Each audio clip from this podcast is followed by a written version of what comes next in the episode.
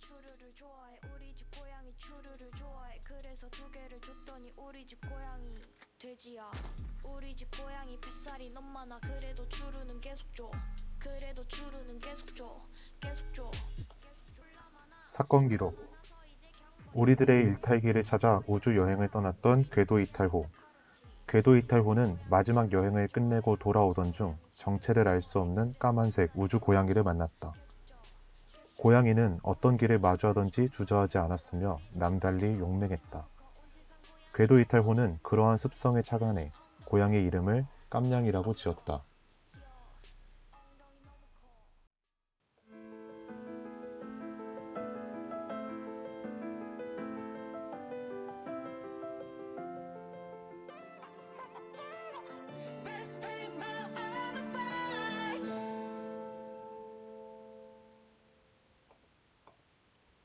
태민의 Advice로 첫 오프닝 열어봤습니다. 방송 시작하기에 앞서서 방송 청취 방법 안내드리겠습니다.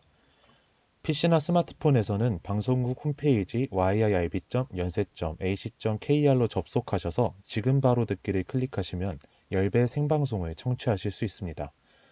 또한 SoundCloud, 팟빵, 팟캐스트의 YIRB를 검색하시면 본 방송을 포함해 10배 다양한 방송을 다시 들으실 수 있습니다.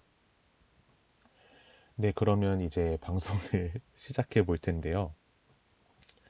어, 제가 지금, 어, 지금 새 학기째 열배서 방송을 하고 있는데, 왜 할 때마다 이렇게 떨리는지 잘 모르겠어요. 그래서 이거 방송 시작하기 전에, 원래 제가 뭔가 준비를 그렇게 막 미리미리 하고 이런 편이 아니거든요. 근데 이제 열 방송 같은 경우에는 거의 한 시간 반 전부터 미리 다 체크하고 혹시 이상한 거 없나 그리고 대본 한 번 더 보고 이런 연습을 했던 것 같아요. 네. 그리고 사실 혼자 방송하는 게 이번이 처음이거든요. 그래서 그래서 더 떨리는 것도 있는 것 같아요. 아무튼 오늘 이제 방송을 시작하게 됐는데요. 이제 깜냥 있는 하루라는 제목으로 오늘 방송을 열었는데 첫 화잖아요. 그래서 여러분께 방송 소개를 조금 이제 여러분들이 알기 쉽게 해드려야 될 것 같습니다. 네, 오늘 처음 방송하는 깜냥 있는 하루는 어, 지난 2021년 2학기에 방송됐던 궤도 이탈이라는 방송의 스피노프 격인 방송입니다. 궤도 이탈 방송에서는 이제 우주 여행을 테마로 일상 속에서 이제 저희가 마주한 도전들 그리고 소소한 일탈 이런 경험들을 풀어봤었던 방송이었는데요. 이제 이번 방송 깜냥 있는 하루에서는 조금 더 본격적으로 우리의 일상을 뒤흔드는 걱정과 실현, 나를 파괴하기도 하는 이제 내부와 외부의 위협들을 용기 있게 대면해 보는 방송입니다. 그렇다 보니까 조금은 그때보다 더 다크하고 좀 더 날 것의 이야기를 들려드릴 수 있을 것 같아요. 이제 깜냥이라는 단어에 걸맞게 저희들의 내면 속에 숨어 있는 그런 혼란이나 고민들을 용기 있게 꺼내놓고 여러분과 이야기를 나눠보고 싶습니다. 깜냥이 있는 하루는 DJ 모레 저랑 마치가 이제 같은 주제를 두고 번갈아서 진행하는 방식인데요. 그래서 1, 2화의 주제가 같고 3, 4화의 주제가 같은 거죠. 이제 번갈아 가면서 방송을 하고 홀수 회차는 제가 해서 오늘은 이제 제가 맡게 됐습니다. 같은 주제를 가지고 이제 서로 다른 DJ가 서로 다른 시선에서 이야기를 들려드리니까 이제 모든 회차 여러분들이 관심을 가져주시면 감사하겠습니다. 네, 이제 방송 소개를 드렸는데요. 이제 방송을 본격적으로 시작을 해야겠죠. 이제 저희가 시작하는 1, 2화를 아우르는 챕터 1의 제목은 흔들리는 외줄타기입니다. 저희 노래 한 곡을 듣고 1부를 본격적으로 시작해 볼게요.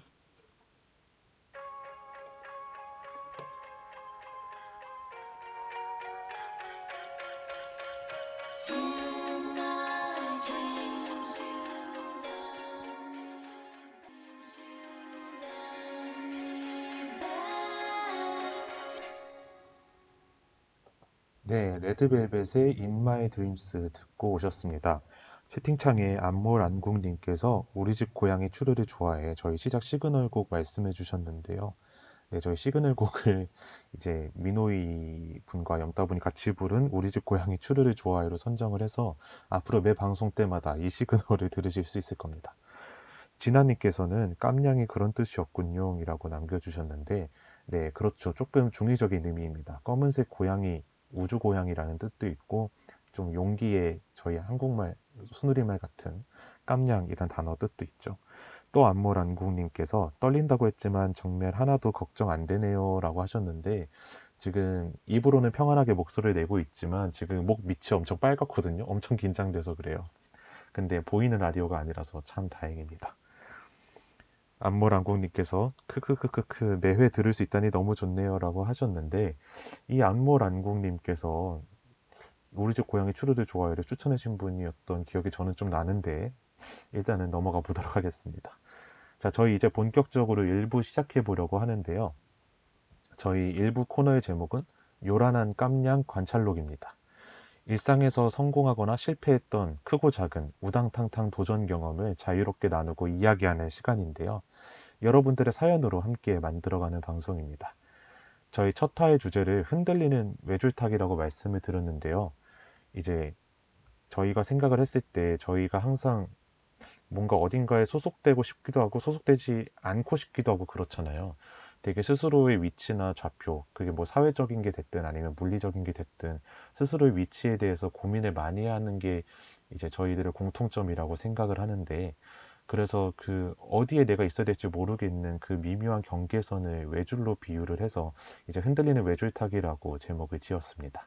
그래서 이번에는 나의 소속, 외로움, 집단 같은 여러 가지 주제로 여러분들의 사연을 받아봤는데요. 이제 어떤 사연이 나올지 첫 번째 사연부터 읽어드리겠습니다. 네, 첫 번째 사연은 닉네임 파송송 계란탁님의 사연입니다. MBTI가 저를 잘 설명해 주는 것 같으면서도 MBTI를 밝히는 순간 16가지 유형 중 하나로 정형되어 버리는 것 같아서 조금 서글퍼요. 언제부터인가 첫 만남에 무조건 서로의 MBTI를 파악해서 그 사람을 제대로 겪어보기도 전에 단정 지어 버리는 느낌? 근데 또 해석해보면 또 공감 가고 재밌기도 합니다. 이것도 제 MBTI 특성 중 하나일까요? 아님 전혀 MBTI와 무관한 저희 가치관인데 이마저도 MBTI로 치환해버리는 걸까요? 참고로 저는 엠프제입니다. 라고 사연을 주셨고 신청곡은 어, 20대 중반이 된 요즘 자주 듣습니다. 체리필터의 해피데이로 신청해 주셨네요. 네, 일단은 이 사연을 모집할 때부터 분명히 MBTI에 관한 게 들어올 것 같다라고 생각을 했습니다. 어, 우선은 사실 MBTI에 대해서는 사람마다 좀 의견이 많죠. 어떤 분은 MBTI에 되게 과몰입하시는 분도 있는 반면에 어떤 분은 그런 거 별로 알고 싶지도 않고 왜 그런 걸로 자꾸 질문하고 이러는지 모르겠다라고 하시는 분들도 있죠. 저는 개인적으로 MBTI를 좋아하는 편이긴 한데요. 이제 그래도 왜 사람들이 그걸 싫어하는지는 알 것 같아요. 제 주변에는 특히 MBTI에 좀 미묘한 거부감을 느끼는 분들이 많이 있어서 특히 더 공감이 가는 것 같습니다. 개인적으로 그 지금 오랫동안 지속되고 있는 MBTI 열풍은 어, 어찌되었건 장점도 있고 단점도 있는 것 같아요. 장점이라고 하면은 사실 어, 생각을 해보면 옛날에는 저희가 서로한테 서로 알아가는 사이나 아니면 친구 사이한테서도 서로의 성격이 어떤데 만에 이런 얘기를 잘 안 했던 것 같거든요. 근데 MBTI가 유행을 하면서 어느 정도 표준화된 규격 안에서 서로의 성격을 알아가려고 하는 그러니까 최소한의 가이드라인이 생겨서 오히려 서로의 성격에 대해서 좀 더 잘 알게 된 좀 그런 계기가 된 것 같아서 그 부분은 좀 장점이라고 생각을 하고요. 또 한편으로는 지금 사연자분께서 말씀해 주신 것처럼 어찌됐거나 16가지 유형 중에 하나로 서로를 정의하다 보니까 사실 세상 사람들 70억 인구가 성격이 다 같지는 않을 텐데 그거를 분류한다라는 것 자체가 조금 거부감이 들 수도 있고 어느 정도 한계가 있을 수도 있겠죠. 일단 그렇게 생각을 하는데 저는 개인적으로 MBTI 자체는 한계가 있는 건 맞지만 기본적으로 저는 좋게 생각하는 이유 중 하나가 어, 되게 서로를 알아가는 데 있어서 사실 일반화할 수는 없겠지만 현대인들이 사실 서로를 알아가는데 좀 무관심한 경향이 없지 않아 있잖아요.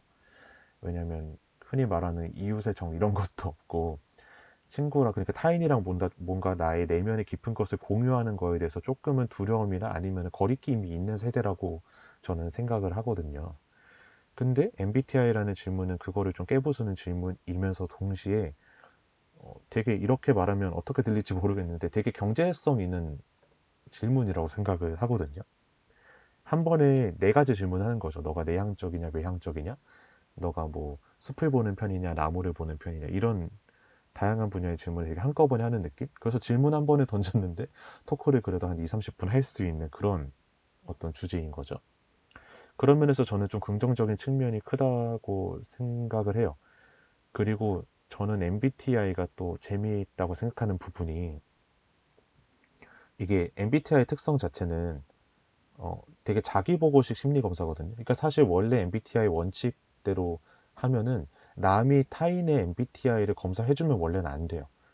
그러니까 뭐 그런 식으로 타인이 검사해주는 심리검사도 있는 반면에 MBTI 같은 경우는 자기보고식 심리검사여서 내가 나의 성격에 대해서 어떻게 생각하는지가 되게 중요한 검사라고 알고 있거든요.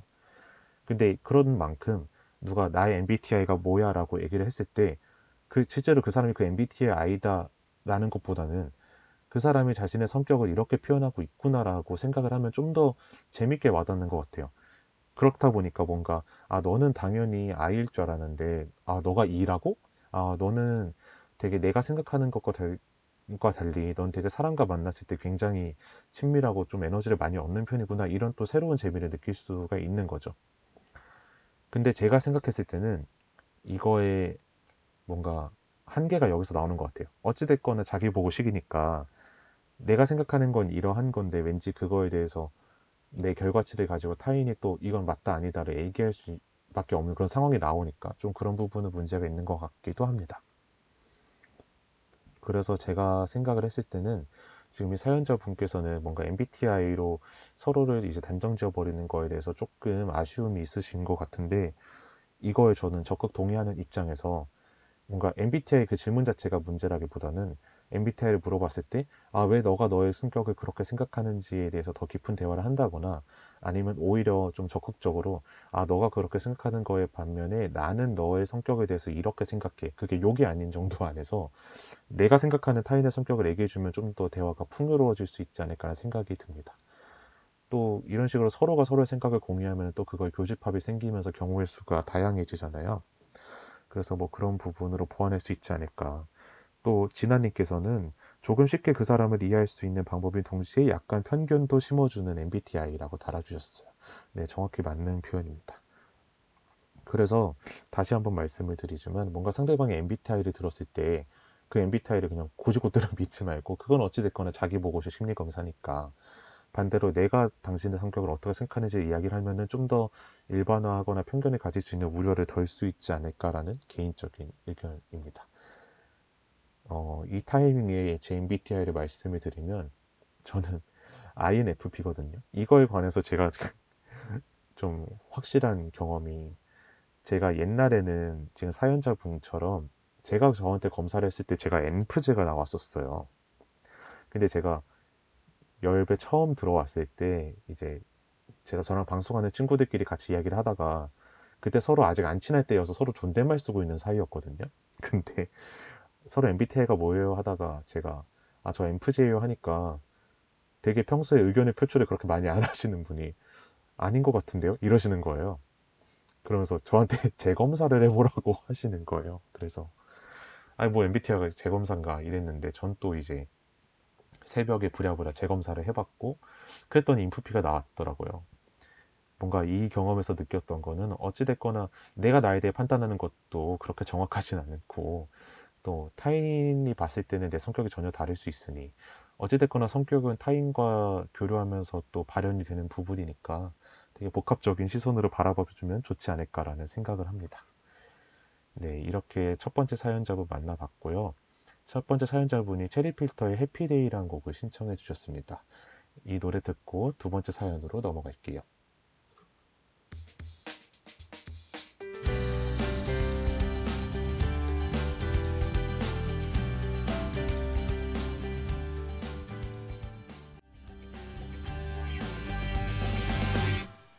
네, 체리필터의 해피데이 듣고 오셨습니다. 자, 이제 두 번째 사연 들려드릴 건데요. 닉네임 안네스킨님의 사연입니다. 저는 아직도 제가 1학년 같은데 저 학번들은 저를 화석이라고 안 놀아주는 게 너무 슬퍼요. 연령이 섞여 있으면 괜찮은데 저 학번 위주인 곳은 아직 힘든 것 같아요. 제가 어떻게 행동하는 게 좋을지 고민입니다. 저도 MZ세대인데요. 라고 사연 주셨고 신청곡으로는 5 Seconds of Summer의 You Don't Go to Parties 신청해 주셨습니다. 어, 신곡 중에서 최애곡이라고 하시네요. 그리고 마지막으로 하고 싶은 말로 마치 모래 forever라고 따뜻한 말씀까지 남겨주셨습니다. 네. 개인적으로 이번 사연 별로 남일 같지가 않네요. 저도 상당히 고학번인 편이어서 조금 걱정인데 아무래도 고학번 컴플렉스는 사실 어쩔 수 없는 것 같아요. 저도 조금 겪고 있고 근데 제 주변 사람들이 고학번 컴플렉스를 겪고 있는 어떤 양상들을 봤을 때 그 어떤 쪽으로 좀 두려운지가 크게 두 가지가 있더라고요. 첫 번째는 약간 어, 내가 꼰대처럼 보일까 하는 걱정? 그런 류의 이제 컴플렉스가 하나 있고 두 번째는 아 내가 너무 노잼이고 요즘의 트렌드를 모르는 사람인 거 아닐까? 뭐 이런 걱정? 그러니까 그렇게 둘로 좀 양분이 되는 것 같다고 느꼈어요. 저 같은 경우는 이제 둘 다 좀 있긴 하지만 저는 사실 어느 쪽으로 분류를 할지는 잘 모르겠지만 어쨌건 이 두 가지 측면에 대해서 모두 다 조금씩은 느껴보는 것 같아요. 그리고 근데 이게 또 컴플렉스가 생기는 방식도 여러 가지가 있는 것 같은데 이제 컴플렉스가 애초에 처음부터 있는 사람 근데 그거는 뭐 친, 주변 친구들이나 아니면 매체에서 말하는 뭐 화석이 저렇다더라 뭐 이런 거에 대한 어떤 영향이겠죠. 두 번째는 처음에는 그런 거 생각 안 하고 완전 당차게 저학번들 그룹에 꼈는데 알게 모르게 뭔가 냉대를 받아서 뭔가 점점 쭈그레지는 그런 경우가 있는 것 같아요. 지금 안몰안공님께서는 반년 후에 빠른 05년생이 들어옵니다. 라고 해주셨네요. 굉장히, 굉장히 무서운 표현이네요. 05년생이 온다.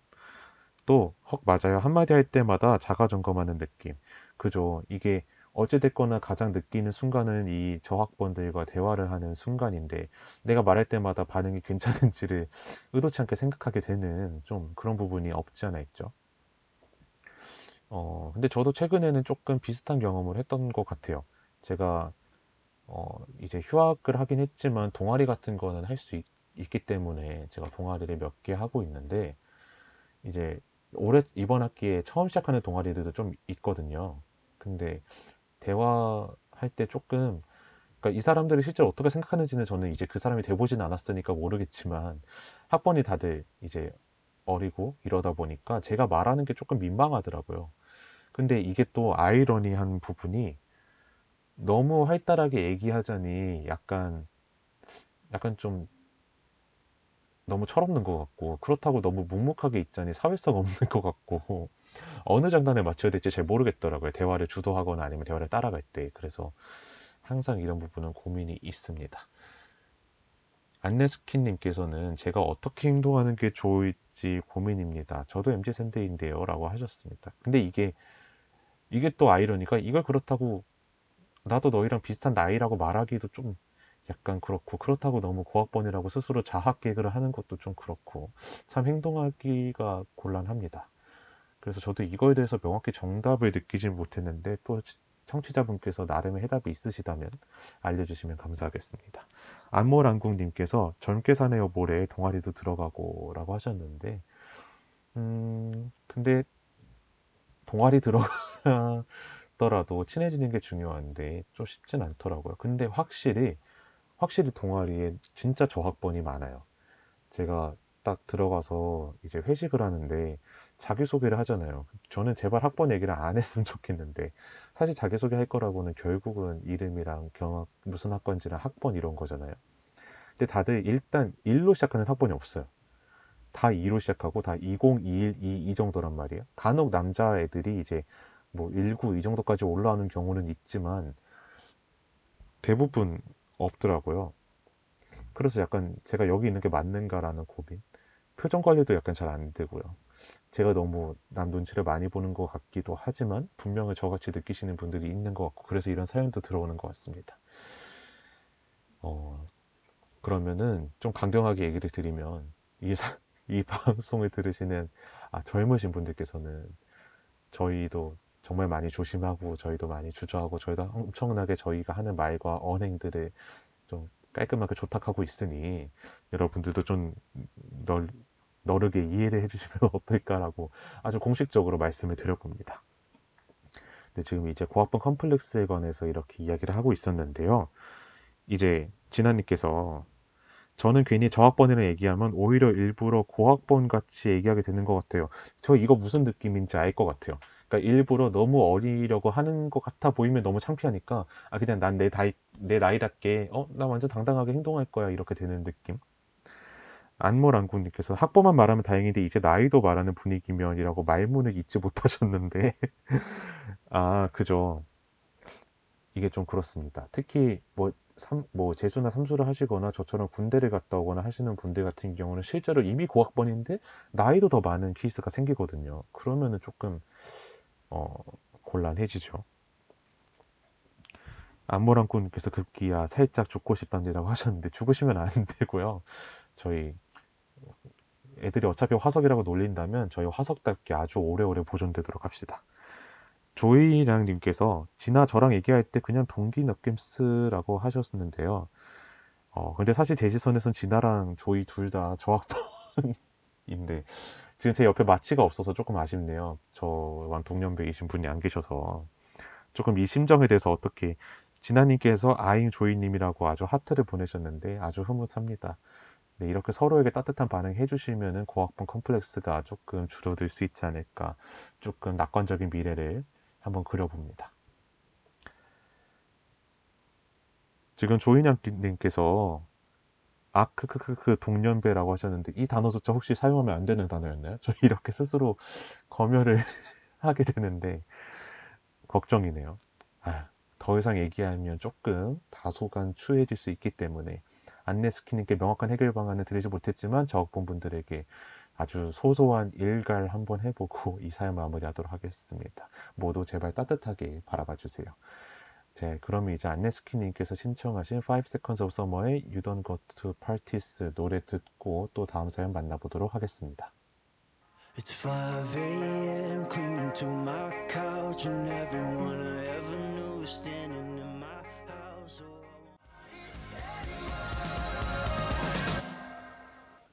네, 5 Seconds of Summer의 You Don't Go to Parties 듣고 왔습니다. 조인영님께서 아, 이 노래 너무 좋은데 라고 남겨주시면서 노래 들으면서 집 가고 있습니다. 모레 최고라고 남겨주셨네요. 아, 너무 감사합니다.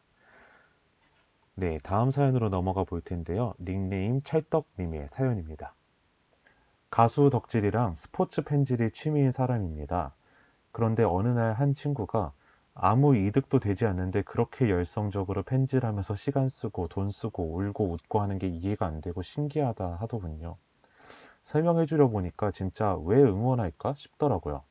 나랑 관계도 없던 것들이었을 텐데 어느샌가 내 팀, 내 가수가 되어 있고 또 성적이 좋으면 뭐가 그렇게 행복한지 못하고 욕먹으면 뭐가 그리 우울한지 팬이 가지는 소속감은 진짜 왜 생기는 걸까요? 라고 사연 남겨주셨고 신청곡으로 심규선의 생존 약속 남겨주셨습니다.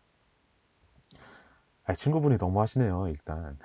어떻게 그렇게 말씀을 하실 수가 있는지. 근데 이 덕질이라는 주제에 대해서, 그러니까 덕질을 왜 하는지, 뭐 이런 부분에 관해서는, 어, 지난 두 학기 동안 진행했던 K-팝 방송인 Dear My K-팝에서 되게 여러 번 저도 고민해봤던 지점이어서 더 이 사연이 와닿는 것 같습니다.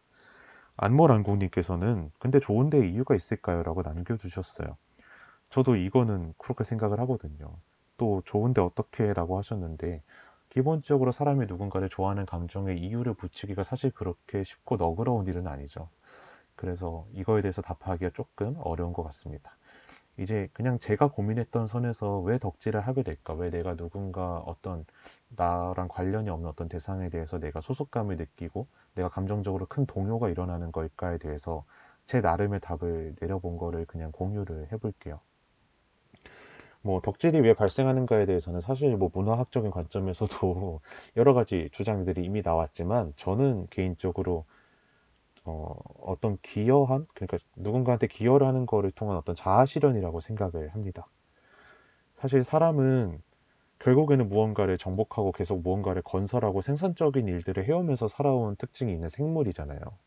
생물이라고 하니까 좀 그런가요? 저는 인류가 좀 그런 측면이 있다고 생각을 하는데 그렇다 보니 그게 지금 오랜 역사 동안 그렇게 해왔는데 당연히 내가 아닌 타인이나 어떠한 어떤 타자화된 대상의 성장을 바라는 건 되게 인간의 자연스러운 본능이라고 생각을 하거든요. 그게 선이든 아니면은 악이든 간에. 근데 이제 그렇다 보니까 내가 누군가가 성장하는 걸 바라보면서 되게 기쁨을 느끼고 이런 거는 되게 자연스러운 것 같아요. 저희가 이제 덕질이 왜 하는 걸까에 대해서 이야기를 나누고 있는 맥락에서 또 생각을 해볼 수 있는 거는 어찌됐거나 저희가 타인의 성장이나 건설에 관심을 가진다는 얘기는 또 한편으로는 그 이면에 제가 그러니까 나라는 사람이 타인이나 다른 대상을 통제하겠다라는 개념이 뭔가 자연스럽게 따라온다고 생각을 해요.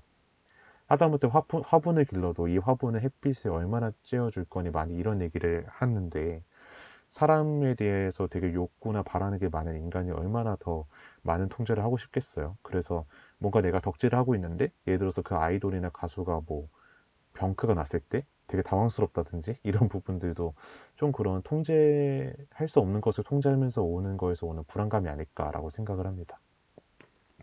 근데 이 지금 제가 말씀드린 건 어디까지나 제가 생각했을 때 덕질을 하게 되는 어떤 인간 그 기저의 심리에 관한 부분인 것 뿐이고 사실은 안몰 안국님께서 말씀하신 것처럼 그냥 좀 더 일상적인 맥락에서 놓고 봤을 때는 그냥 자연스럽고 여러 가지 측면의 욕구라고 생각을 합니다.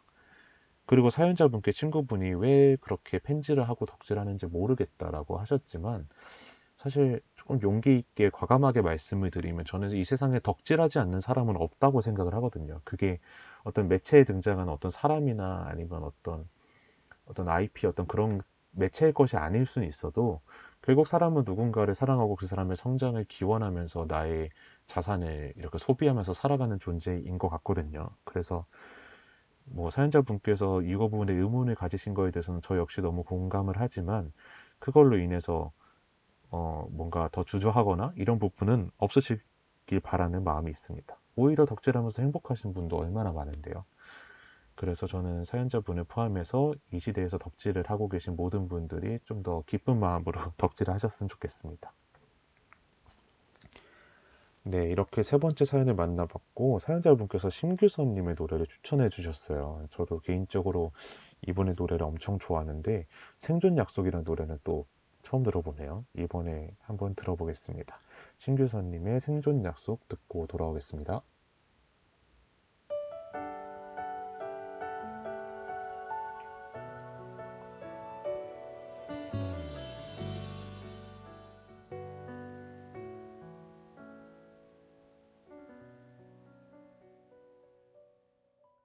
네, 심규선의 생존 약속 듣고 돌아왔습니다. 채팅창에서 조인양님이 진짜 모래 말이 맞는 것 같아요. 무엇이 됐든 우리는 모두 덕질을 하는 것 같습니다. 무엇이 됐든 누구가 됐든 이라고 또 말씀 남겨주셔서 저도 앞으로 더 열심히 덕질하면서 행복한 삶을 영위하는 데 노력해 볼 수 있을 것 같습니다. 네, 저희 마지막 사연 남겨두고 있는데요. 닉네임 모래가 모래님의 사연입니다. 안녕하세요. 깜냥 있는 하루 첫 방송에 사연을 보냅니다. 저는 꽤 외향적인 사람이에요. 사람 만나는 것도 좋아하고 수다 떠는 것도 좋아하고 혼자 있는 것보다는 사람들을 만나면서 더 행복해 하는 편입니다. 사실 혼자 있으면 괴로워하기까지 하는 편이라 집에 있을 때도 활동적이게 보내는 편입니다. 그런데 최근에 어, 내가 외향적인 사람이 아닌가 하는 생각을 많이 하게 됐어요. 며칠 전에 정말 친한 후배를 후배 친구들과 함께 봤는데 후배가 정말 정말 정말로 목소리도 크고 엄청 높은 텐션으로 3시간에 넘게 얘기를 하는 거예요. 저랑 둘이 있을 때도 밝긴 했지만 그 정도는 아니거든요. 근데 후배 친구들은 그 후배가 늘 이런다고 하더라고요. 아무튼 처음 보는 그녀의 모습에 놀라 기가 쪽쪽 빨려버린 저는 지하철을 타고 병든 닭처럼 쭈그려서 토하고 싶다고 생각하며 집에 왔답니다. 그리고 어제는 정말 오랜만에 보는 동기들을 만났어요.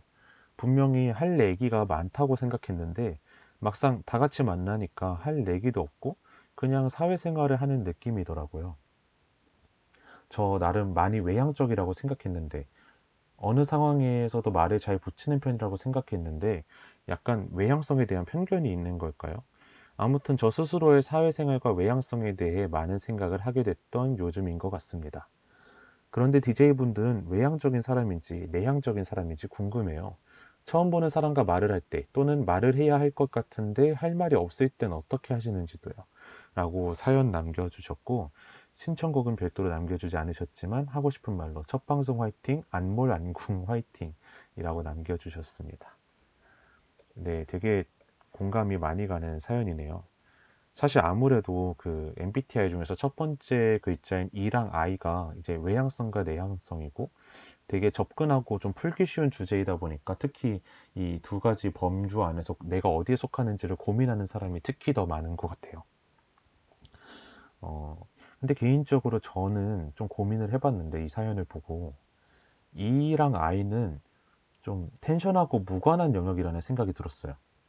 그러니까 E랑 I의 핵심이 텐션이 아니다라는 거죠. 그러니까 텐션이 막 높지 않더라도 타인과 만나는 걸 좋아하고 타인과 만나서 뭔가 내가 에너지를 얻고 이러는 사람이라면 그리고 그 에너지를 갖고 내가 일상을 살아가는 동력을 얻는 그런 류의 사람이라면 저는 E라고 생각을 하거든요. 텐션이 높지 않더라도.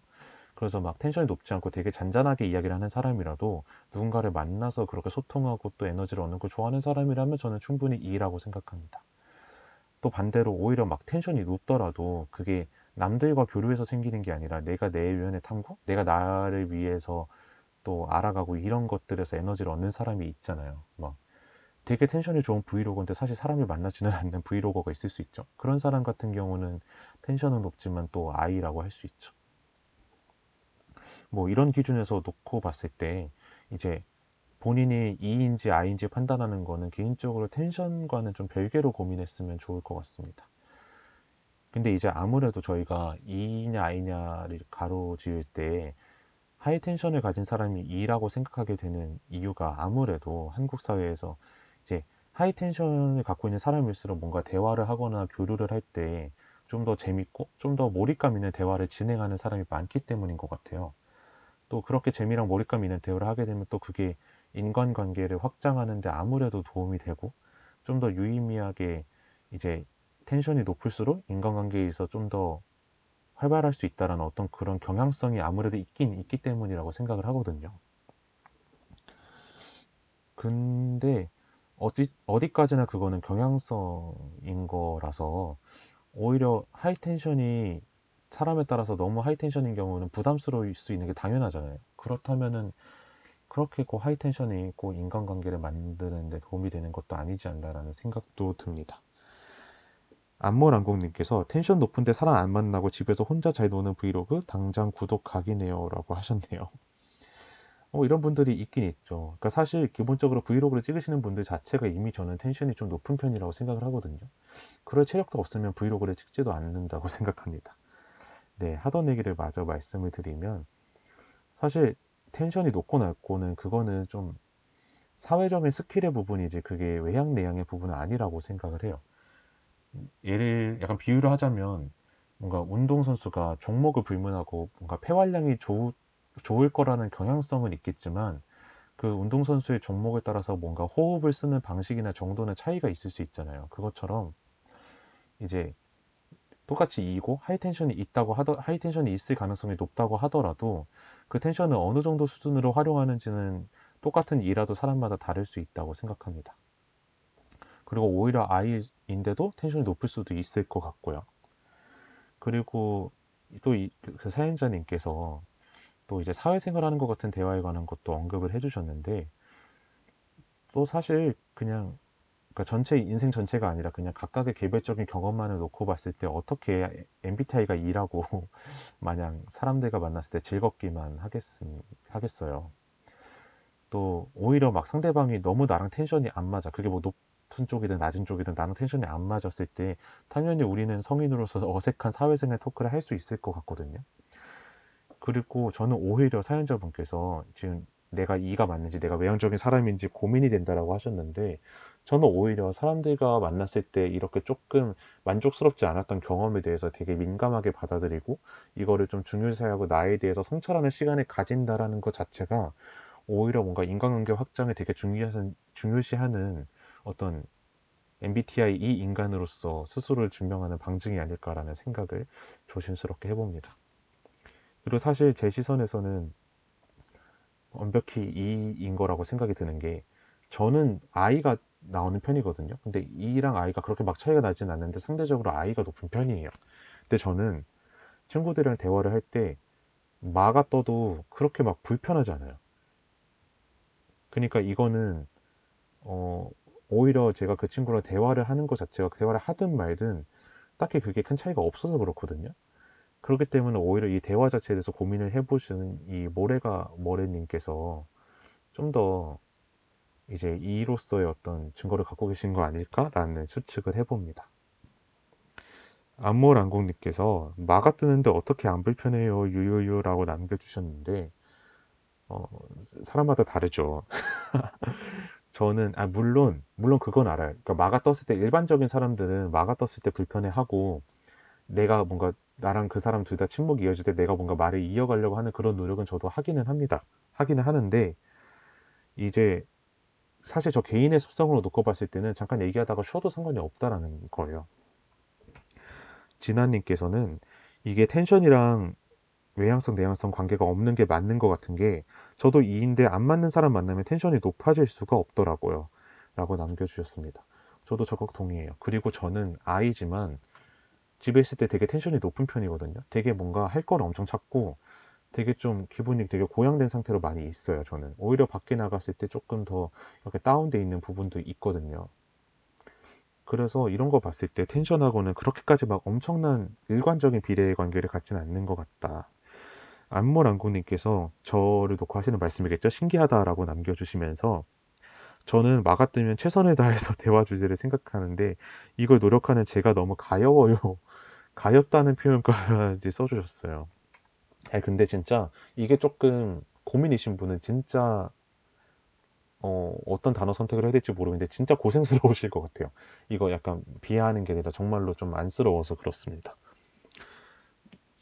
제가 그냥 추정하기로는 지금 안몰 안국님께서 저랑 친구분이신 것 같은데 아 이거는 갑자기 제가 좀 약간 죄스럽네요. 저는 저는 막아떠도 이상하지 않은 사람이라서 대화를 하다가 공백이 생겨도 저는 사실 아무렇지 않아요. 그리고 그게 뭔가 우리 사이가 어색하다라는 생각을 하는 이유가 되지 않거든요. 근데 저는 그러고 있는데 이 안무랑군님께서는 저 때문에 텐션을 높이려고 아주 또 노력을 하셔서 생각을 하니 또 한편으론 죄송스러운 마음이 드네요. 그래서 어, 어디까지나 사람마다 성격은 가지각색이겠지만 또 여러분들의 청취해 주시는 여러분들의 주변에 또 저 같은 사람이 있을 수도 있거든요. 그래서 대화하다가 뭔가 마가 끊겼을 때 혹시 이 상황이 어색하냐고 아예 노골적으로 물어보시는 것도 저는 진짜 괜찮은 것 같아요. 근데 아, 물론 누군가는 어색하냐고 물어봤을 때, 어, 아니요, 아니요, 아니요 라고 하겠지만 저는 진심으로 아니요 라고 대답할 겁니다. 이렇게 사람들의 성격이 되게 다양하네요. 근데 조금 저희 앞에 사연에서 고학번 컴플렉스 이야기를 했었잖아요. 근데 그 새로 들어간 동아리에서 마가 뜨는 일이 진짜 진짜 많았어요. 이게 되게 어색한 상황이 많더라고요. 근데 저는 사실 마가또도 아무런 힘듦이 없는데 약간 그런 거 있잖아요. 저 빼고 다들 이 분위기, 이 어색한 분위기를 어떠, 어쩌지 하는 그 오가는 눈빛이 보여요. 전 아무렇지 않은데 어, 너무 어색해하는 눈빛이 이제 보이면 예를 들어서 4명에서 모였는데 저 빼고 3명에서 지금 어색해하는 거죠. 그런 약간 제 탓인가? 어쨌건 그런 생각이 드는데 뭐 그런 부분에서는 이제 또 사회성 있게 또 그거를 유연하게 넘어가는 능력도 뭐 있으면 좋을 것도 같습니다. 여러분들이 또 어떤 취향이 가져진지는 또 궁금하네요. 또 본인의 어떤 대화에 특이한 습관이 있다 하시는 분은 채팅으로 남겨주신 감사하겠습니다. 저희 오늘 사연은 여기까지 마무리 해봤는데 저희가 원래 사연이 더 들어오긴 했어요. 근데 이제 여러분들께 알려드릴 게 저희 방송 시작할 때 방송 소개를 드리면서 어, 주제가 1, 2화의 주제가 같다고 하잖아요. 그래서 말씀드렸잖아요. 그래서 아마 사연도 1, 2화가 좀 공유되는 측면이 있을 것 같아요. 그래서 오늘 시간 관계상 다루지 못한 사연은 아마 다음 화 때 마치가 다뤄주지 않을까. 그래서 만약에 오늘 사연이 나오기를 기대하셨는데 내 사연이 안 나왔다 하시는 분은 너무 노여워하지 마시고 다음 화 이제 마치 회차를 또 기다려 주시면 감사하겠습니다. 네, 그러면 이렇게 사연 마무리하고요. 이렇게 일부 마지막 사연으로 마무리하면서 사연자분께서 신청곡을 주지 않으셨기 때문에 저, 저는 현대인을 살아가는 분들을 위한 위로의 노래가 될 수 있는 데이식스의 좀비 들려드리면서 2부를 준비해 보도록 하겠습니다. 그러면 2부에서 만나요.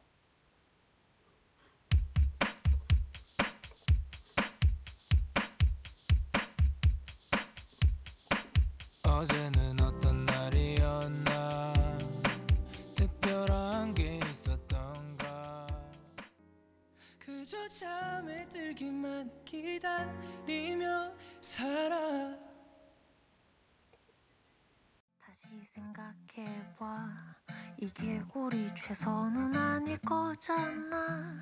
왜 애써 네 맘을 숨겨자 나를 봐?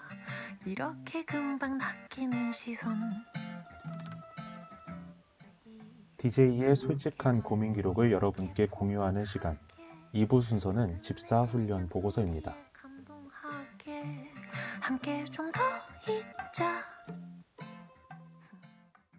네, 저희 2부 시작해 보도록 하겠습니다. 아, 또 2부가 조금 더 솔직하고 더 약간 어떻게 보면 TMI일 수 있는 이런 대화까지 나누는 시간이다 보니까 조금 더 떨리는 것 같은데요. 아무튼 저희 첫 방송이지만 긴장 안 한 티 내면서 시작해 보도록 하겠습니다. 저희 2부 순서는 집사훈련 보고서라는 제목이라고 소개를 드렸는데요. 저희 용기를 얻기 위한 저희 깜냥이를 키우기 위한 어떤 집사로서의 훈련 보고서입니다.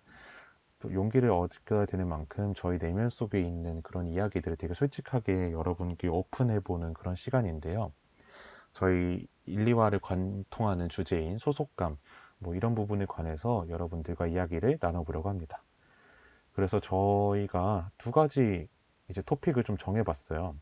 이 두 가지 토픽은 이제 1화, 2화 모두 저랑 마치 둘 다 각각 다뤄볼 건데요. 두 가지 주제가 어떤 건지 이제 말씀드리겠습니다. 첫 번째 주제는 MBTI인데요.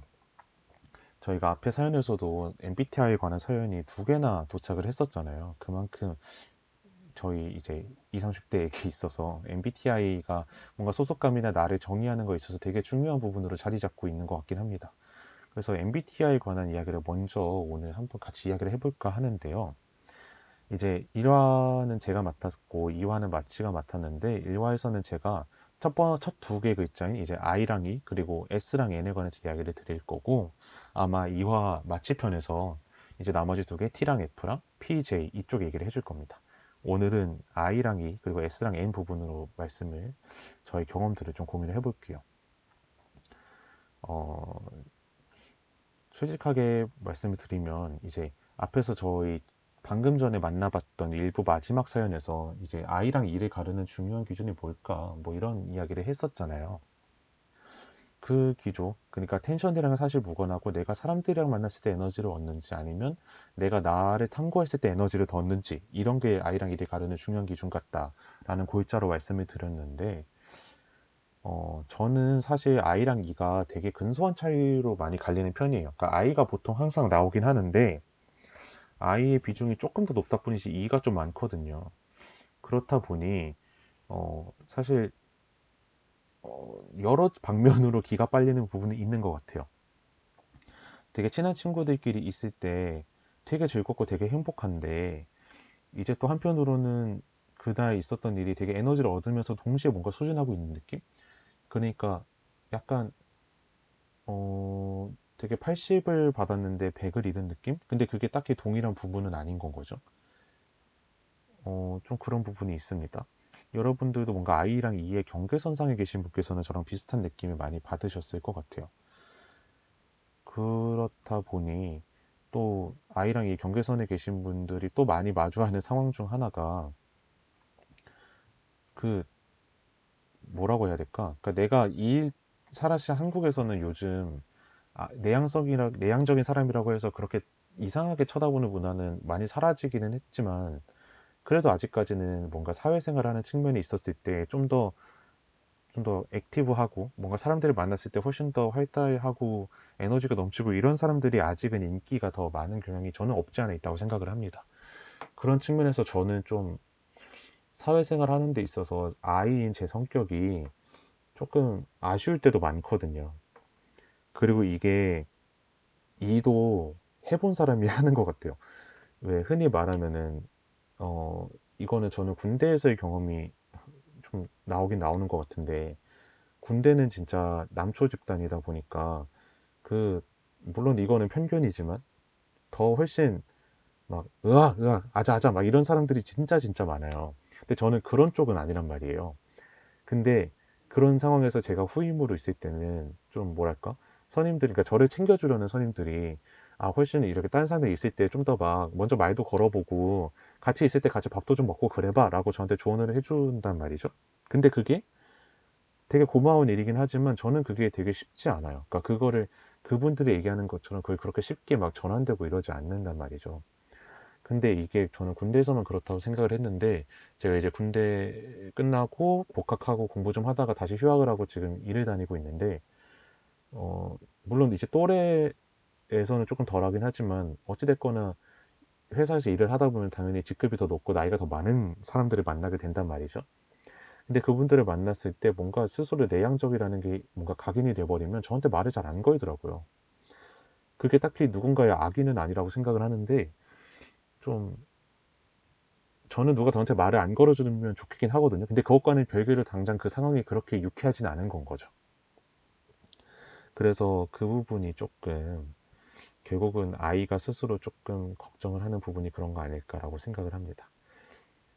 여러분들께서는 또 아이랑 이에 대해서 어떻게 생각하시는지가 또 많이 궁금하네요. 그 회사 얘기가 나온 만큼 저가 또 이제 S랑 N 이야기로 뭔가 빠르게 넘어가 볼 수 있을 것 같은데 저는 S랑 N이 뭐 구분하는 게 되게 여러 가지 기준이 있잖아요. 되게 그러니까 현실적인 상상을 많이 하면 S고 현실에 없을 법한 비현실적인 망상을 많이 하면 N이다. 뭐 이런 얘기도 많이 하고 또 흔히 하는 말 중에 어, 숲을 보는 사람이 N이고 나무를 보는 사람이 S다. 이런 얘기를 많이 하잖아요. 아, 네, 죄송합니다. 그랬는데 어, 저는 회사를 다니면서 뭔가 결국은 저는 어- 어찌됐거나 인턴이나 사원 수준의 사람이기 때문에 제가 뭔가를 보고할 일이 많단 말이에요. 근데 당연하겠지만 뭔가 보고를 할 때는 되게 뭔가 두괄식으로 얘기를 하고 뭔가 되게 필요한 사람은 딱딱 정돈돼서 간결하게 얘기하는 게 사실 되게 중요하잖아요. 그걸 머리로는 아는데 그게 되게 쉽지 않은 것 같아요. 근데 그게 쉽지 않은 이유가 저는 어떤 예를 들어서 어떤 회사 안에서 발생한 어떤 지금의 당면한 이슈에 대해서 보고를 할 때 이게 꼭 상사가 아니더라도 제가 저가 아는 사람한테 이거를 관련 있는 사람한테 전달을 할 때 이 뭔가 배경을 반드시 전달을 해줘야 된다고 저는 생각을 하거든요. 습관적으로. 그러니까 예를 들어서 어 사- 예를 들어서 뭐가 있을까? 누가 메일을 저한테 보냈어요. 근데 메일을 보냈는데 뭔가를 환불해 달라는 메일을 보냈어요. 근데 제가 그거를 안 된다라고 얘기를 했고, 근데 바- 그쪽에서 이런 부분에 있어서는 환불을 해줘야 되는 거 아니냐라고 되게 갑자기 말투가 많이 바뀌어서 왔어요. 그러니까 훨씬 더 공격적인 말투로 메일이 온 거죠. 그래서 이게 됐건 어찌됐거나 컴플레인이니까 이거를 좀제 선에서 처리하기가 어렵다고 생각을 해서 상사한테 보고를 하는 상황이에요.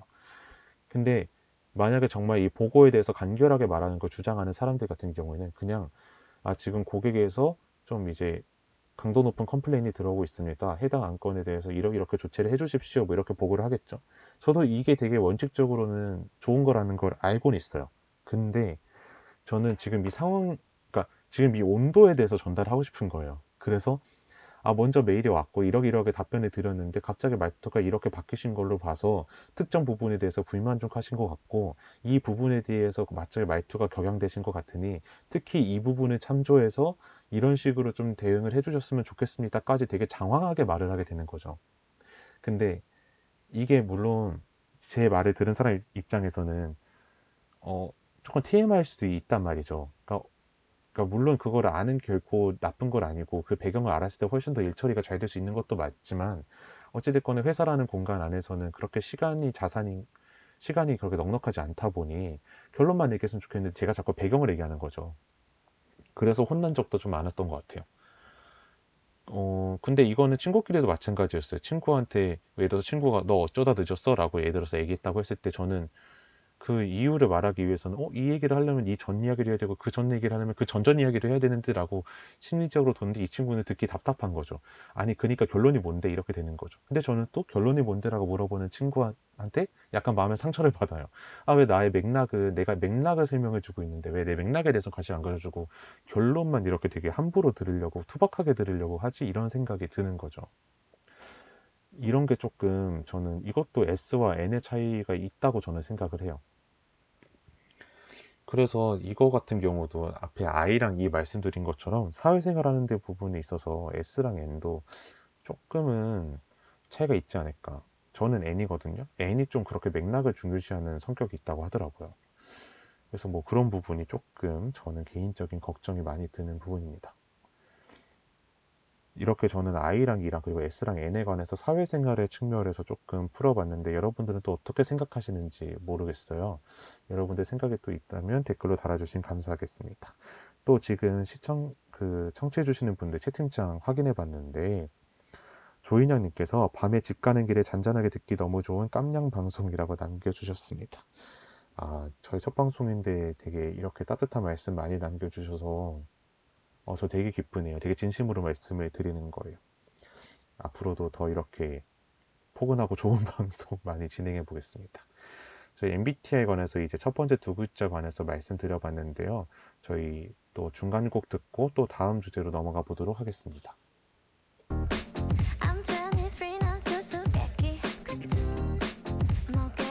이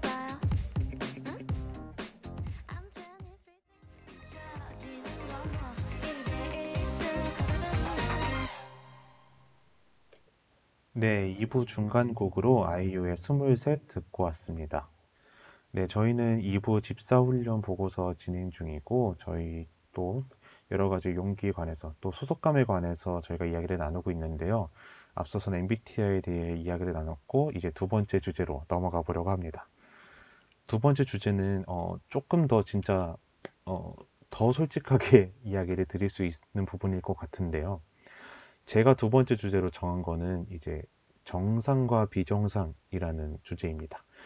어, 사실은 일상생활에서 그런 고민을 많이 하잖아요. 내가 정상인가? 내가 비정상인가? 뭐 이런 고민들. 그, 이거를 되게 스스로 결정을 내리기 좀 어렵고 남들과 이제 비교를 하면서 아, 이런 부분에서는 내가 아, 내가 조금 특이한 것 같다. 아니면 아, 나 정도면 정상이지. 뭐 이런 얘기도 하고 그럴 수도 있는 거죠. 되게 요즘 사람들에게 특히 더 민감한 이슈라고 생각을 하는데 저는 그 중에서도 음, 조금은 사실 조심스러운 주제지만 꼭 한 번쯤은 이야기해보고 싶었던 부분이 있어서 오늘 꺼내보려고 합니다. 어, 사실 그 장애에 관한 부분인데요. 제가 말씀드리는 장애라고 함은 어, 정신적인 의미를 말씀드리는 겁니다. 그래서 오늘은 조금 제가 생각하는 입장에서 제가 일상생활에서 경험했던 장애에 대해서 조금 이야기를 나눠보려고 합니다. 뭔가 이 이야기를 시작하기 전에 어, 저의 어렸을 때 경험을 조금 말씀드리면 어, 더 몰입을 해주실 수 있을 것 같아요. 제가 어느 때 어릴 때를 말씀드리는 거냐면 제가 한 다섯 살, 여섯 살 이때인데 제가 그때 유치원 다니기 전 연령대잖아요. 그래서 이때는 제가 어린이집을 다니고 있었어요. 어린이집에서는 이제 뭐 그런 거죠. 아침에 가서 하루 종일 놀다가 점심 먹고 하루 종일 놀다가 집에 오고 뭐 이런 거죠. 사실 유치원하고 뭔가 그런 방식은 비슷하죠. 다만 이제 좀 교육 측면보다는 그냥 이제 먹고 자, 먹고 노는 그런 측면이 강했다라는 거 정도. 이제 어쨌건 다섯 살 여섯 살 때 어린이집을 제가 다녔는데 이거는 제가 되게 나중에 들은 얘기예요. 나중에 이제 중고등학생 때쯤 돼서 이제 부모님한테 들은 얘기인데 그때 어린이집 이제 당시 제 담임 선생님이셨던 분이 어 저희 저는 이제 집에서 할머니 할아버지랑 같이 살았거든요. 엄마 아버지도 계시긴 했지만 좀 멀리 살아서 어쨌건 했는데 저희 가족을 다 불러 모았대요. 그래서 갑자기 어린이집 호출이 돼서 저희 부모님이 그래서 아 무슨 일인가 하고 가봤더니 그 어린이집 선생님께서 어 그런 말씀을 하셨대요. 아 그 귀 되게 자녀분이 여러 가지 행동이나 이런 소견들을 종합해 봤을 때, 어, 조금 자폐인 것 같다. 이렇게 말씀을 하셨대요. 근데 그때만 하더라도 사실 그렇게 자폐에 대한 인식이 그렇게 막 너그럽지, 물론 지금도 그렇게 온전하진 않지만 그때는 얼마나 더 심했겠어요. 그런 거에 대해서 너그럽지 않았던 시기인데 그 어린이집 선생님께서 이제 저희 가족들한테 그렇게 말씀을 하신 거죠. 어, 당시로서 저희 가족들은 조금 화가 나셨대요. 그러니까, 뭐- 그러니까 시- 이러면 안 되는 거지만 그 당시 시선에서 아니 어때 대체 뭘 보고 우리 애에 대해서 그렇게 생각을 하는 거냐라고 화를 내고 돌아오셨대요. 근데 지금 생각해 봤을 때는 뭐 그게 팩트든 아니든 간에 그 사실 딱히 그 아이의 질환에 대해서 그렇게 책임 소재가 없는 분이 그런 소견을 되게 무릅쓰 되게 용기를 가지고 말씀해 주셨던 것 자체가 감사한 일이죠. 어쨌건 그때 시점으로 돌아갔을 때는 가족들은 조금 분개할 일이었다. 근데 이제 그 얘기를 이제 나중에 하는 거죠. 나중에 하시면서 부모님께서는 저한테 아 근데 할머니께서는 특히 저한테 아 근데 실제로 그게 아니어서 얼마나 다행이니 뭐 이렇게 얘기하면서 가시거든요. 그래서 중학생 때 고등학생 때 이때는 저도 그 이야기를 들으면서 어, 그러게 아니니까 다행이네. 저는 그냥 그때는 그런 마음이었어요. 근데 나중에 이제 커서 생각하면서 뭔가 자폐라는 거에 대해서 관념이 좀 더 넓어지고 지식도 쌓이고 이러다 보니까 뭔가 그때 어린이 선생님이 저를 두고 왜 그런 판단을 하셨을까에 대해서 점점 더 궁금해지는 거예요. 그러니까 나의 어떤 행동 소견을 보고 그렇게 판단을 하셨을까라는 건 거죠. 그래서 제가 좀 많이 생각을 해봤어요. 이게 만약에 흔히들 말하는 자폐가 스펙트럼의 장애, 그러니까 정도나 어떤 유형의 차이가 굉장히 넓은 범위를 갖고 있는 그런 류의 질환이나 어떤 장애라면 어쩌면 내가 그 자폐 스펙트럼의 한 선에 있는 사람이 아닐까라는 생각이 어느 순간 들더라고요. 물론 이거는 어찌됐건 저 개인적인 판단이에요. 이런 거는 의학적 임상 그런 거에 기반을 두고 해야 되는 거지만 저 혼자 판단했을 때 그럴 수도 있겠다는 생각이 들었다는 거예요. 어쨌건. 그런데 왜 그렇게 생각을 했냐면 저는 자폐 스펙트럼에 나타나는 여러 가지 임상, 양상 중에 하나가 어, 사람들과 눈 마주치는 걸 잘 안 하고 눈 맞춤이 좀 어렵다라는 거 그리고 되게 자극에 좀 예민한 부분들 특히 스킨십 이런 거에서 어려움을 느낀다든지 아니면 뭔가 상대방에게 공감을 하고 그거에 대해서 적절한 의사 표현을 하는 거가 조금 어색하다든지 이런 이거 제가 말씀드린 거 극히 일부고 여러 가지 소견들이 있어요. 근데 그런 소견들의 어떤 기준에 놓고 봤을 때 제가 좀 그런 것 같은 거예요. 저는 사람들의 눈을 마주치는 걸 되게 어려워하거든요. 그리고 이거는 제가 일하면서도 되게 드러나서 저 스스로 놀랬던 건데 그 제가 엔터 쪽에서 일을 하고 있어요. 근데 그렇다 보면은 되게 사진 자료들이나 영상 자료가 굉장히 많고 결국 많이 하는 일은 그 중에서 A컷을 고르는 일이에요. 근데 A컷이라 하면 가장 잘 나온 사진인 거란 말이죠. 근데 제가 사진을 고를 때 눈, 그 카메라를 정면으로 보는 사진을 제가 잘 안 고르는 거예요. 그러니까 그게 저는 좀 무섭다고 느끼나 봐요. 그래서 저는 저도 은연중에 모르게 정면 보는 사진을 자꾸 제가 제외를 하더라고요. 그러면 안 되는데. 그런 부분에서 한 번 더 느꼈고, 어찌됐건 저는 뭔가 누군가의 눈을 마주치는 거에 있어서 굉장한 조금 두려움을 갖고 있는 편이에요. 지금 좀 크면서 많이 개선이 됐지만. 또 제가 스킨십을 그렇게 막 좋아하지 않아요. 그러니까 제가 먼저 하는 건 그나마 또 나을 수도 있는데, 누군가가 저한테 스킨십을 하는 거에 대해서 되게 좀 불편하고 이런 게 강했어요. 또 어떤 게 있었냐면 저는 타인에 대해서 공감을 하는 게 그렇게 쉽지 않더라고요. 뭔가 이제 다행히 이제 사회화를 하면서 이런 상황에서 이런 멘트를 하는 게 중요하다 이런 건 하겠지만 뭔가 더 진짜 마음에서 우러나는 공감을 하는 게 그렇게 막 아주 자주 자유자재로 일어나지는 않는다는 생각이 들었어요.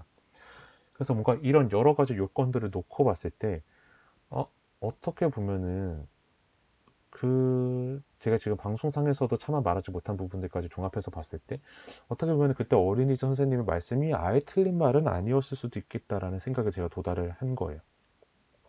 근데 그러고 있다가 어 요즘 사실 한창 금쪽 같은 내 새끼라는 오은영 선생님이 하시는 방송이 한창 인기를 끌었잖아요. 특히 2030 세대들한테. 그렇다 보니까 뭔가 정신장애에 대해서 뭔가 관념이 넓어지고 사람들이 알고 있는 지식이 넓어졌는데 어떤 사람이 그런 얘기를 하더라고요. 이런 방송이 많이 진행되는 건 좋은데 그렇다 보니 사람들이 점점 정신질환이나 어떤 일상생활에서 겪는 장애에 대해서 인지도가 많이 높아져서 자기가 일상에서 겪고 있는 사소한 문제들을 자꾸 어떤 어떤 질환명으로 정리를 하고 싶, 정의를 하고 싶은 어떤 그런 습관이 생겨나고 있다라고 누가 지적을 하더라고요. 그러니까 쉽게 말하면 어, 그냥 좀 우울한 건데 사실 우울은 누구나 있을 수 있는 거잖아요.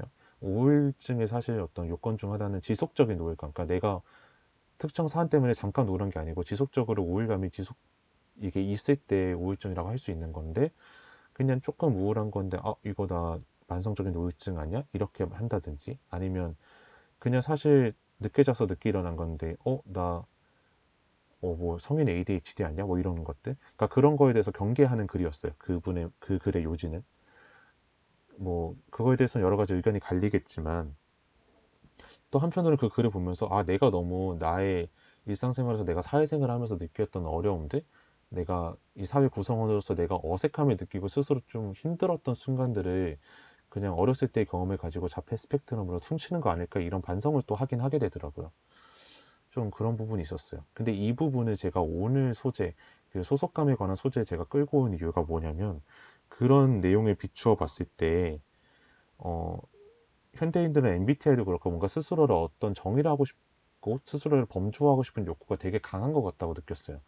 그런 맥락에서 어, 그런 내가 갖고 있는 나의 고통이 어느 범주의 고통인지 알고 싶은 것도 당연한 욕구라고 생각을 하고 그렇기 때문에 오은영 선생님이 진행하는 어떤 일련의 방송들, 그러니까 이 어떤 특정한 문제 행동에 대해서 이게 무슨 무슨 장애인이라고 정의 내리는 거에 대해서 또 2030 세대, 저를 포함한 그 세대가 좀 열광하는 게 아닐까라는 생각을 조금 해봤습니다. 근데 그게 뭐 행동이 옳고 그르다 이런 문제라기보다는 왜 이런 행동이 일어나고 있을까라는 거에 대한 이제 조그만 생각인 거죠. 어, 그래서 현재 지금 제 생각은 음, 아직까지도 제가 어떤 자폐 스펙트럼의 범위 내에서 내가 그 영역 안에 들어갈 수 있겠다는 여지는 남겨두고 있지만 당장 그게 제 현실적인 행동의 어, 불편함이나 눈에 띄는 어떤 문제를 제공하고 있지 않기 때문에 그냥 속으로만 생각하고 있는 그 정도입니다. 밖으로 드러났을 때 뭐 누군가를 만났을 때 아 저는 자폐 스펙트럼 장애를 앓고 있습니다. 이런 식으로 얘기를 하진 않는다는 거죠. 저 확실하지 않고 그렇다고 얘기할 수도 없으니까. 그러면서 한편으로는 언젠가 병원에 가서 검사를 해보고 싶다 뭐 이런 생각도 들기는 합니다. 물론 제가 유난인 걸 수도 있어요. 이게 녹음이 되고 있는 방송인데 되게 용기를 내서 얘기를 해봤네요. 또 저랑 비슷한 고민을 안고 계신 분이 있다면 이 방송을 듣고 또 어, 아, 저렇게 생각하는 사람도 있구나. 나도 좀 그렇게 생각했던 부분이 있는 것 같아. 뭐 이런 생각을 하셔도 좋고 저건 좀 과한 것 같다라고 하시면 저한테 또 남겨주셔도 괜찮습니다. 어, 제가 장애에 관해서 말씀드릴 수 있는 부분은 이 정도인 것 같아요. 저도 이거를 어떤 식으로 말씀을 드릴지가 되게 고민이 많았고, 이거를 함부로 얘기하는 거가 또 이제 의학적인 소견으로 실제 장애 판정을 받으신 분 입장에서는 불쾌한 얘기를 드릴 수도 있을 것 같다는 생각은 해요. 그렇지만 저도 저 스스로에 대해서 연구를 해보고 싶은 사람 입장에서 좀 최대한 다양한 측면의 얘기를 드려 겸하면서 제 이야기를 들려드리려고 노력했다는 점만 알아주시면 감사하겠습니다.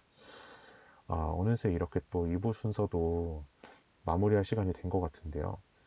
어, 첫 방송을 제가 어찌됐거나 첫 방송이 그 전체 방송의 어떤 이미지를 끌고 가는 그런 되게 중요한 기로라고 생각을 하는데 이렇게 좀 너무 오픈된 이야기를 한 거 아닐까라는 걱정도 들지만 또 많이 들어주셨으면 좋겠습니다. 네, 2부 집사 훈련 보고서는 여기서 마치도록 하고요. 2부 엔딩곡으로 청하의 Killing Me라는 노래 들려드리고 저희 이제 마무리하도록 하겠습니다. 어, Killing Me 듣고 다시 돌아올게요. Everything feels so strange 바뀐 일상 속에 문을 닫고 맘을 닫고 Everything now has changed 네, 청하의 Killing Me 듣고 돌아오셨습니다. 저희 어느새 방송 시간이 많이 흘러서 이제 깜냥이, 깜냥 있는 하루 마무리할 시간이 됐는데요. 깜냥 있는 하루의 마지막 순서 아우트로는 바로 깜냥의 꾹꾹이입니다. 아, 제목이 조금 귀엽죠. 네, 저희가 깜냥이의 마음을 얻기 위해 앞서 1, 2부에서 갖은 노력을 한 만큼 마지막 순서는 여러분들께 조금 어, 따뜻한 선물이 될 수 있는 여러 가지 노래나 시, 문학 작품 같은 것들을 여러분들께 남겨드리는 시간입니다. 어, 이번 방송에서 조금 어, 전, 전 나름대로 제가 되게 솔직한 얘기를 많이 했다고 생각을 해요. 이 방송이라는 포맷 안에서 할 수 있는 가장 솔직한 얘기를 많이 했다고 생각을 하는데 어, 그렇다 보니 뭐 사실 논쟁의 여지도 있을 수 있죠. 원래 사람은 모든 사람은 각자의 논쟁의 여지가 있으니까요. 그래서 오늘 방송을 들으시고 또 제 생각에 대해서 뭔가 동의하거나 아니면 아 이런 건 좀 다르게 생각이 드신다 하시는 분은 언제든지 또 말씀을 주시면 저 역시 성장할 수 있는 기회가 될 것 같습니다. 어, 오늘 마지막으로 제가 선물해 드릴 거는 저는 노래 하나를 들고 왔는데요. 어, 노래는 신승훈 님이랑 에일리 님이 같이 부른 Fly Away라는 노래입니다. 어, 제가 Fly Away라는 노래를 좋아한다고 얘기했을 때 사람들은 대부분 이제 권진아 님이 Fly Away를 생각을 하더라고요.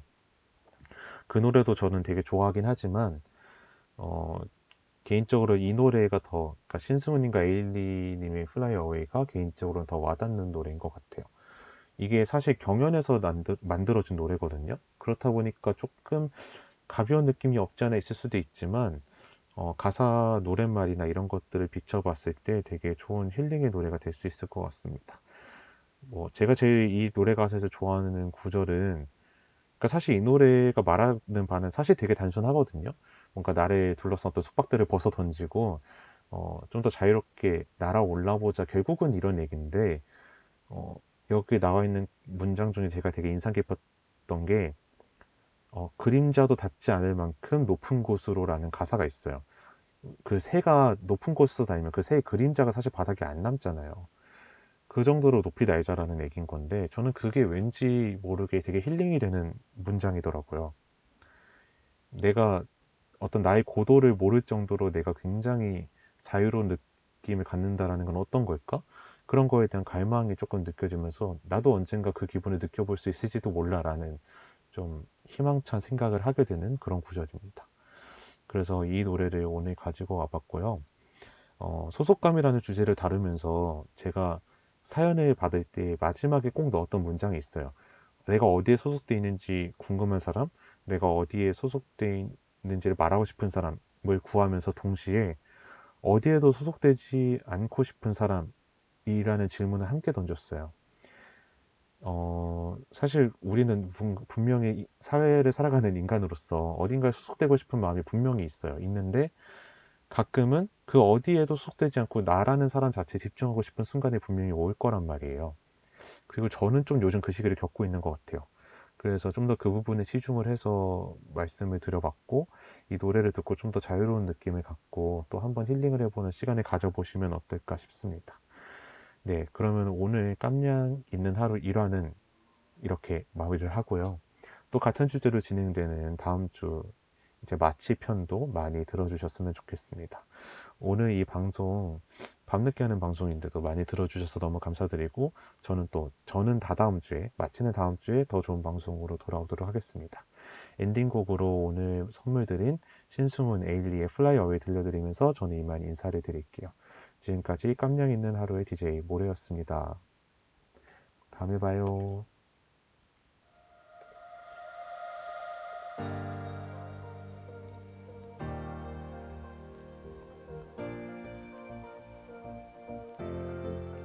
나를 두드리는 필링 나를 불러내는 calling 어렴풋이